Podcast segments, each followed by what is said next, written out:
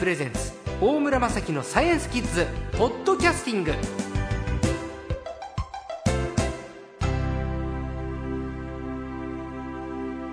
さあ今回のサイエンスコーチャー略して最高はおなじみ科学ジャーナリストの寺門和夫さんです。こんにちは。よろしくお願いします。こんにちは。よろしくお願いいたします。はいということで、えー、ラスト2回となりましたけれど寺門さんには10年間本当にお世話になりました。あ楽しかったですね。ありがとうございました、まあ、最後はちょっと僕らフリーで喋らせていただくということなんですけれど僕寺門さんと10年前お会いした時にね一番最初のテーマというのが万能細胞。そうでしたね。今でいう iPS 細胞、はい、その時のあの山中教授は4年前ノーベル賞を取りましたよね。そうですね。ノーベル賞を取る6年前に番組では iPS 細胞の話をしてた。はい、はい、そうですね。ええ、すごいですね。あのやはりあの今医学の分野で特にやっぱり注目されている、あるいは期待されている分野っていうのはこの万能細胞を使っていろいろなその病気を治したりそれからその体の一部の細胞が失われてしまったものを修復するいわゆる再生医療ですね、まあ、そういったものに使っていくことはこれはものすごいあの皆さん期待されているところだと思いますね。はい、ただその再生医療と言いながらまだ日本でこういう方がこうなって再生に成功したってニュース聞かないじゃないですか。そうですね。あのまあやはりあの基礎の研究から始まるんですね。はい、で10年前ぐらいにお話しした時というのはやはりまだその iPS 細胞それからまあもう一つ ES 細胞ってもう一つの万能細胞もありますがこういった万能細胞の研究ってまだ基礎的なレベルだったわけですね。でそれがだんだんその研究が進歩して今なんとかその人間の治療に使おうという形で、えっと、ごく初期の段階の試験をしようというところにまで来てるわけですね。まあ、ですから逆に言うとあの10年近くでえー、そこまで達したというのはこれすごいことなんですね。基礎からその、まあ、臨床での応用の試験が始まろうとしている。で iPS では今いろんな計画もあります。で一部はあのもう実際に行われてますけれどもこれからどんどんいろんな分野で、えー、試験が行われてですね。で最終的にはやっぱりその人間の治療のために使われていくというふうになるのがあと10年以内にはもちろん実現するんじゃないかというふうに考えられますね。なんかあの当初はねあの目目とか皮膚とかとにかく再生できるよ若返るよって。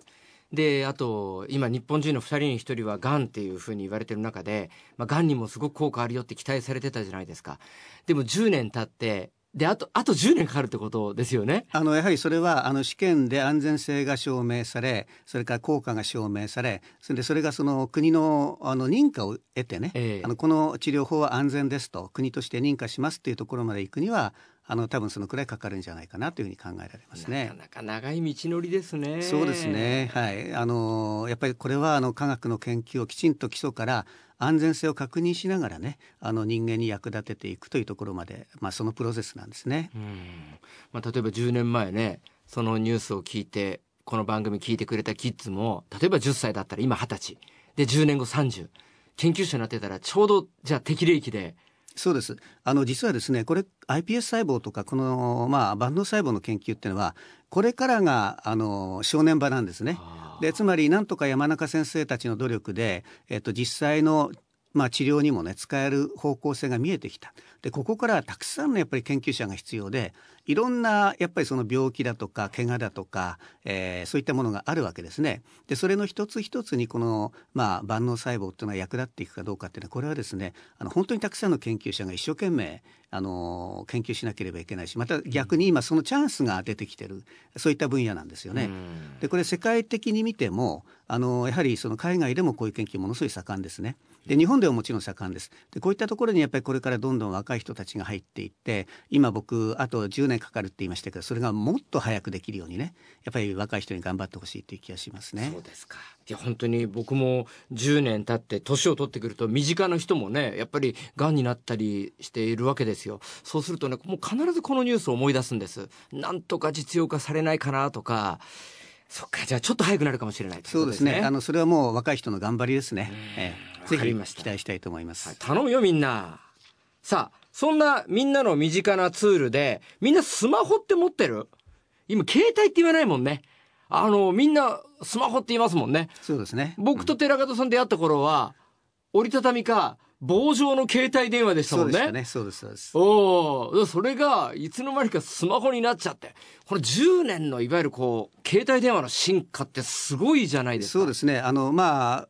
まあ、ごく初期のね我々が最初使っていたものは、本当に携帯電話で、はい、あの単に電話機が携帯できるようになったということです。今は言ってみればそのスマホ自体があの一つのまあ情報のツール道具ですね、はい、あるいはその中に入っているものも人工知能的なものも入っていますね、はい、ですからまあより便利になっていろんな役割を果たすことができるようになったということはものすごい進化していますね。今後寺門さんはねこのスマートフォンというのは僕らの暮らしにどんな変化をもたらす？あのもうちょっとさらに進んで人工知能的になって、はい、言ってみればその何でも相談できる相手がねあの手の中にあっていつもあってそして、えっと、情報をいつでも教えてくれるっていうふうになると思いますね。それからおそらくあの今のスマホよりもっとその、えー、いろんな情報を使いやすくしたりですねそういった、まあえーと、インターフェースっていうんですけども、まあ、その人間とスマホのやり取りですね。そういったものがもっと便利になるかもしれない。だからまだこれからどんどんどんどん進化していくそういった可能性もありますね。ですからそういった意味ではその今、えーと個人の人たちは単独で存在しているのでなくてあのまあネットワークインターネットでですね世界中つながっちゃってるわけですね。はい、ですからあのそれはあの非常に、えっとえー、利用する価値があるんだけど危険でもある。そのところを、えっと、安全に使いながらより高い価値を見出すためにうまい使い方を考えるということがですね、まあ、これスマホだけではなくてあの子どもたちもそのうちまたパソコンなんかも使うようになりますからね、えー、そういったトータルにあの含めたこの情報機器の、えーと、情報リテラシーといううまい使い方。あのこれはやっぱりあのぜひ勉強しておいていただきたいと思いますね。あの10年前に番組始まった時にスマホというねまあ、ジャンルいわゆる携帯電話がここまで進化するって寺門さんって想像されてました？えーとですね、なかなか想像できないです。それからある程度想像したとしても、スピードが速すぎるくらいですね。ですから今のスマホなんていうのは多分多分その10年前で言うとどっちかというと SF とかね、はあ、映画の世界で出てくるようなものがあの本当にどんどんどんどん毎日の進化して出てきてしまっているという、うまあ、そういった状態なんじゃないでしょうかね。なるほどね。それからこの10年間の間に日本人のノーベル賞受賞者さっきのあの京都大学の山中伸也先生もしかりですけれどかなり多くの方がノーベル賞を取ってますよね。そうですね、はい、日本の科学者の世界的なポジションというのもこの10年で大きくあのそう思いますですからそのノーベル賞を受賞したことによって世界的にもね、はい、やはりその科学の研究っていう面であの日本の研究者頑張っているというのはですねこれ世界にあの大きく発信したと。いうふうに考えられますね。寺門さんが一番びっくりしたのってこれで取ったかってのありますか？そうですね。あのえっと改めて受賞者の方見ていくと、はい、やはりあの取って当然という方が皆さん受賞されているそういった意味でやはりその受賞される前からですねあのこの研究についてはいずれもらうだろうという評価の高い研究というものがあのきちんとあの受賞しているという感じがしますね。そうですか。はい、僕なんかあのニュートリノ振動って去年のね、はい、梶田隆明先生東大の先生が取ったあの宇宙からのニュートリノ。そうですね、はい、これがニュートリノっていうのは僕らの手の体を 1, 1秒間に何億個も突き抜けてるっていう こんな線があるっていう宇宙からの線。そうですね、うん。こ、こんなものが勝手に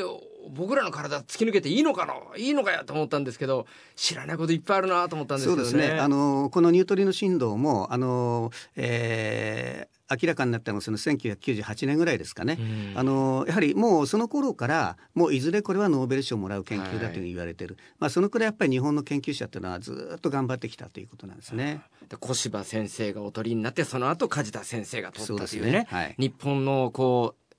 DNA というか。そうです。そうですね。伝統というものが生きてるわけですね。はい、さああ時間ですかいや名残惜しいですけれどまだ来週1回ありますからね、えー、今週はこの辺りで失礼しますね。今週の最高は科学ジャーナリストの寺門和夫さんでした。ありがとうございました、どうも失礼しました。